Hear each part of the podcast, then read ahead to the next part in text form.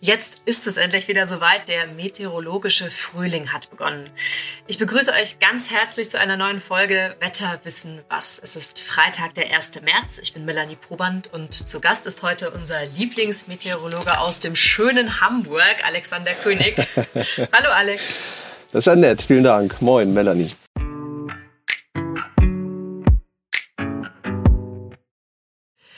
Es ist ja nach Silvester oft so eine lange Durststrecke bei grauen und kaltem Wetter, bis dann endlich der März beginnt. Also ich bin auf jeden Fall bereit für den Frühling.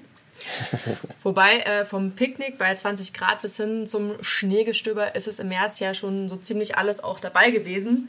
Hast du denn besondere Erinnerungen an Wetterereignisse im März?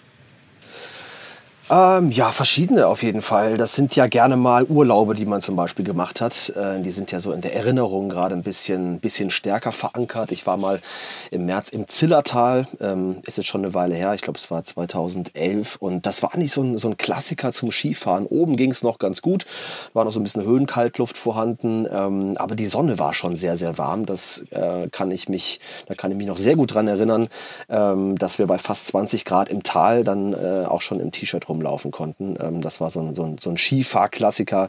Dann war ich mal in Amsterdam auch im März. Das waren so die ersten, ersten Frühlingstage, 12, 13 Grad. Nicht die ganz große Wärme, aber so, dass man in der Sonne schon mal die Jacke ablegen konnte. Und dann bin ich zurück nach Hamburg gefahren und dann ist auch nochmal Schnee gefallen. Also das, ähm, ja, auch so typisch, dass wenn es schon mal warm geworden war, dass, äh, dass es dann nochmal hier und da kalt wird. Gerade im Norden ist das ja auch ein bisschen wahrscheinlicher als im Süden, weil da, weil man einfach so ein bisschen näher dran ist an dem Kaltluftvorkommen, das sich zu der Jahreszeit ja über Nordeuropa noch hält. Ähm, und in den letzten Jahren gab es häufiger noch Schnee, äh, zumindest in Hamburg. Ähm, das jetzt auch so aus meiner Erinnerung. Äh, Anfang März 2018 und ähm, letztes Jahr, das war etwa ja, Mitte März, da hat es in Hamburg auch nochmal ausgereicht, um Schneemann zu bauen. Klar, der Schnee bleibt dann meistens nicht so wahnsinnig lange liegen, ähm, aber Potenzial dafür ist grundsätzlich immer noch da. Okay, ich höre schon raus. Äh, Skifahren, freust du dich dann überhaupt darauf, dass es wärmer wird oder bist du Team Wintersport? Also grundsätzlich beides. Ähm, ich schwinge mich gerne mal auf Snowboard im Winter, aber ich bin dann schon so Richtung Februar, März. Ähm, ja, ähm, meistens so, dass ich sage, jetzt kann es auch gerne warm werden. Also dann hat man irgendwie die Kälte auch lange genug gehabt, auch wenn es jetzt diesen Winter natürlich nicht so wahnsinnig kalt war. Ähm, ich freue mich dann aber auch sehr darauf, wenn es wieder ein bisschen wärmer wird. Okay, jetzt wollen wir natürlich die Frage klären, äh, wird es denn überhaupt noch mal frostig und kalt oder steht jetzt der Frühling vor der Tür? Was sagen denn die Prognosen? Ja, also in Sachen Winter ist wirklich so gar nichts dabei momentan in den Wettermodellen. Es gibt so ein paar kleine Türen, die da vielleicht noch mal aufgehen können von Osten her, dass uns da noch mal Kaltluft erreicht. Denn ich habe es ja eben schon kurz gesagt, das ist es ist ein Klassiker, dass zu der Jahreszeit über Nordeuropa, über über dem Nordosten, also Skandinavien, Russland, dass da immer noch ein bisschen Kaltluft lauert und mit der richtigen Windrichtung kann die dann auch noch mal kommen. Wir haben aber in diesem Jahr die Situation, dass es um uns herum auch schon so wahnsinnig warm ist. Das heißt also die Natur ist schon relativ weit, vieles hat sich schon aufgewärmt und damit meine ich insbesondere auch die Wasserflächen. Wir hatten ja ähm, jetzt in den letzten Monaten schon ähm, ja, sehr große Abweichungen nach oben, was die Wassertemperaturen auch äh, im Atlantik angeht und so weiter. Das heißt also warmes Wasser um uns herum, gerade in den Regionen in Deutschland, wo man dem Wasser ein bisschen näher ist. Und dadurch ist es eben auch ähm, ja, nochmal deutlich unwahrscheinlicher. Und jetzt so in den nächsten ein, zwei Wochen sieht es auch erstmal danach aus, dass wir eher wieder ein bisschen Hochdruckeinfluss bekommen bekommen. Also es ist eine gute Nachricht für die äh, von Hochwasser geplagten Regionen. Es wird mal wieder ein bisschen trockener. Und ja, dass uns dann nochmal so richtig kalte Luft erreicht. Ich will es Richtung Ende März nicht ausschließen. Ähm, es ist allerdings nicht sehr wahrscheinlich und wenn, dann auch nur ganz kurz. Mhm. Und wie sieht es mit Extremwettern aus? Ja, grundsätzlich, äh, du hast es ja auch äh, in der Einleitung schon gesagt, ist der März ähm, äh, ein ganz großer Star unter den Wettermonaten, weil er einfach so wahnsinnig viel kann. Und das liegt natürlich auch an diesen Unterschieden, dass wir über dem Norden Europas noch sehr kalte Luft haben, dadurch, dass es da ja auch dunkel war den ganzen Winter über und dass wir aber gerade im Mittelmeerraum auch schon sehr viel Warmluft haben. Also große Unterschiede zwischen Nord- und Südeuropa. Und ähm, die machen es einerseits möglich, dass es sowohl nochmal sehr kalt als auch schon sehr warm werden kann. Aber diese Unterschiede, die begünstigen dann natürlich auch Extremwetterereignisse. Es gab schon Orkane im März. Ähm, auch das ist ganz grundsätzlich noch möglich durch die großen Luftdruckunterschiede zwischen dem Norden und dem Süden, die da teilweise auftreten. Das ist zwar jetzt aktuell überhaupt nicht in Sicht, aber auch das ist ein Potenzial, das der März durchaus mitbringt. Und wenn es dann schon wieder ein bisschen wärmer wird, mehr Energie in der Atmosphäre ist, vielleicht auch ein bisschen Feuchtigkeit vom Mittelmeer her, dann sind auch schon die ersten starken Gewitter möglich. Okay, du sagst äh, grundsätzlich, aber aktuell noch nicht so in Sicht. Also von deiner Expertise würdest du sagen, wir bleiben da diesen März verschont oder wie hoch schätzt du da die Wahrscheinlichkeit ein? Ja, es ist schon, es ist schon schwierig. Also die nächsten zwei Wochen, da würde ich mal sagen, da bleibt es relativ ruhig. Also gerade wenn wir es jetzt mit einem Hochdruckgebiet ähm, zu tun bekommen, wahrscheinlich liegt es über Skandinavien, dann kommt vielleicht von Osten nochmal so ein bisschen kühlere Luft herein. Also das sind Wetterlagen, die ähm, sprechen ganz, ganz deutlich gegen stärkere Gewitter zum Beispiel. Ähm, und sie sprechen aber auch gegen Orkantiefs, die zu uns kommen. Die nächsten zwei Wochen werden wahrscheinlich relativ ruhig verlaufen. Was danach passiert, ist dann allerdings noch völlig offen. Also da kann es ähm, durchaus schon mal sein, dass da ein bisschen mehr Energie vom Mittelmeer zum Beispiel bis nach Süddeutschland reinzieht. Aber wie gesagt, das ist wirklich dann auch rein spekulativ. Mhm. Apropos Wetterlagen, was glaubst du denn? Ostern ist ja sozusagen dieses Jahr auch im März, am 31. um es genau zu sagen. Können wir da dann schon die Jacke im Haus lassen oder suchen wir Ostereier im Schnee? Weiß ich nicht.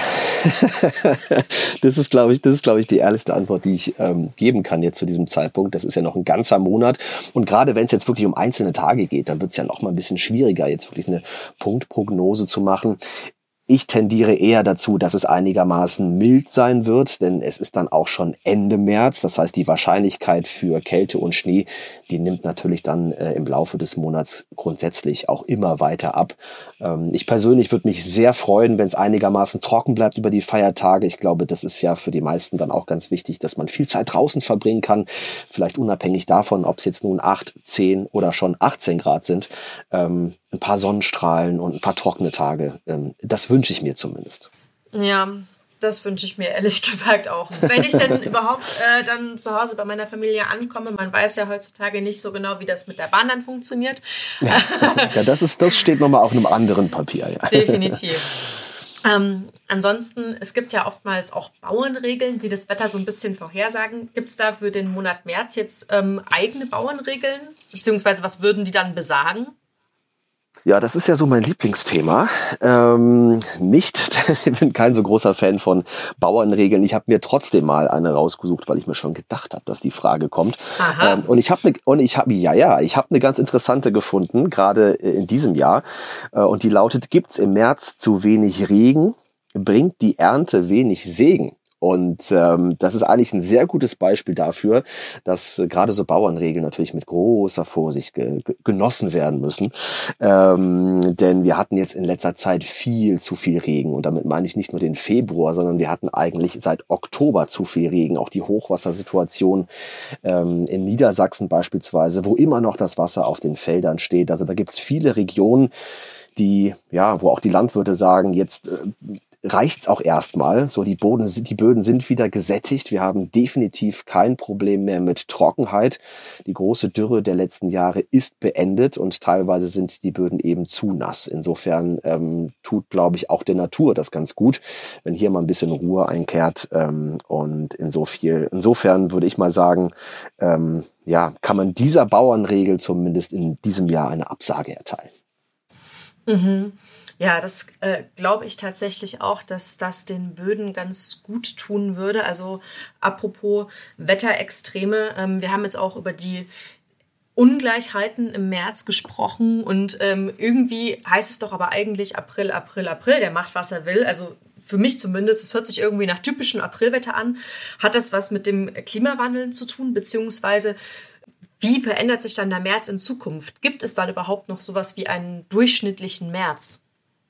Gibt es den März überhaupt noch? Nein, natürlich verändert sich da äh, wahnsinnig viel. Das ist, das ist völlig klar.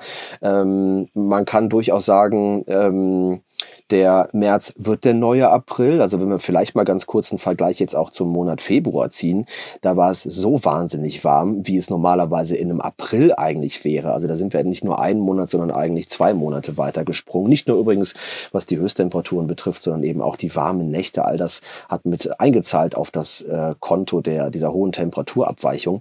Und mit dem März ist es im Grunde genommen ganz ähnlich. Also wenn man sich die Pflanzenwelt anschaut, die Forsythie, die blüht normalerweise oder blühte früher normalerweise erst Ende März, jetzt schon Ende Februar.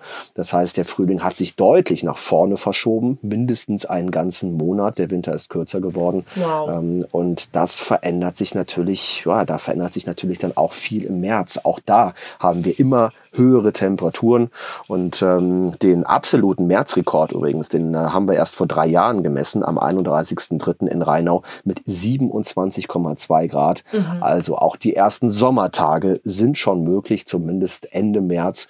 Ähm, und dementsprechend kann man durchaus davon ausgehen, dass wir in Zukunft häufiger schon höhere Temperaturen im März haben, aber eben auch größere Extremereignisse hinsichtlich äh, Trockenheit und Niederschläge. Und das haben wir in den letzten Jahren ja auch häufig erlebt, dass der März sehr, sehr trocken war oder eben zu trocken, weil das vielleicht auch vorher schon zu trocken war. Das sind Themen, mit denen müssen wir uns in Zukunft häufiger auseinandersetzen. Ähm, grundsätzlich wird der März mhm. natürlich auch wärmer werden. Ja, definitiv auch äh, eine Problematik für die Pflanzenwelt, die ja dann eher anfängt zu blühen. Und wenn es dann aber nochmal aufgrund der ganzen Schwankungen extrem kalt wird, dann sind die Blüten weg und kommen auch erstmal nicht wieder nach und äh, dann fallen Ernten aus. Also Genau, der, der, späte, der späte Frost, der grundsätzlich weiterhin möglich ist, ist ein ganz, ganz wichtiges Thema. Gut, dass du es nochmal ansprichst. Ähm, es ist nicht unbedingt so, dass es dann äh, zukünftig im April oder Anfang Mai gar keinen Frost mehr geben wird. Also so ein später Frost, der ist bei kalten, klaren, windstillen Nächten durchaus noch möglich, aber er ist dann eben gefährlicher für die Pflanzen. Also gerade für ähm, frostempfindliche Blüten, die dann eben schon da sind ähm, und wo es dann möglicherweise auch äh, größere Frostschäden geben kann. Ja. Äh, auch wenn der Blick in die Zukunft also nicht ganz so rosig aussieht, ähm, der Frühling steht ja auch immer für einen Neuanfang und birgt entsprechend neue Hoffnung, genauso wie die Farbe Grün. äh, ich jedenfalls freue mich auf wärmere Tage. Ähm, Alex, wir sind schon wieder am Ende der Zeit. Ich danke dir, dass du dabei warst heute. Danke auch, immer sehr gerne. Genau, und ich bedanke mich auch wieder bei euch, lieben Zuhörern. Ohne euch würde das hier schließlich alles nicht funktionieren. Wenn euch diese Folge gefallen hat, lasst gerne einen Like da. Darüber würden wir uns sehr freuen. Und dann sage ich für heute Tschüss, bis zum nächsten Mal. Ciao.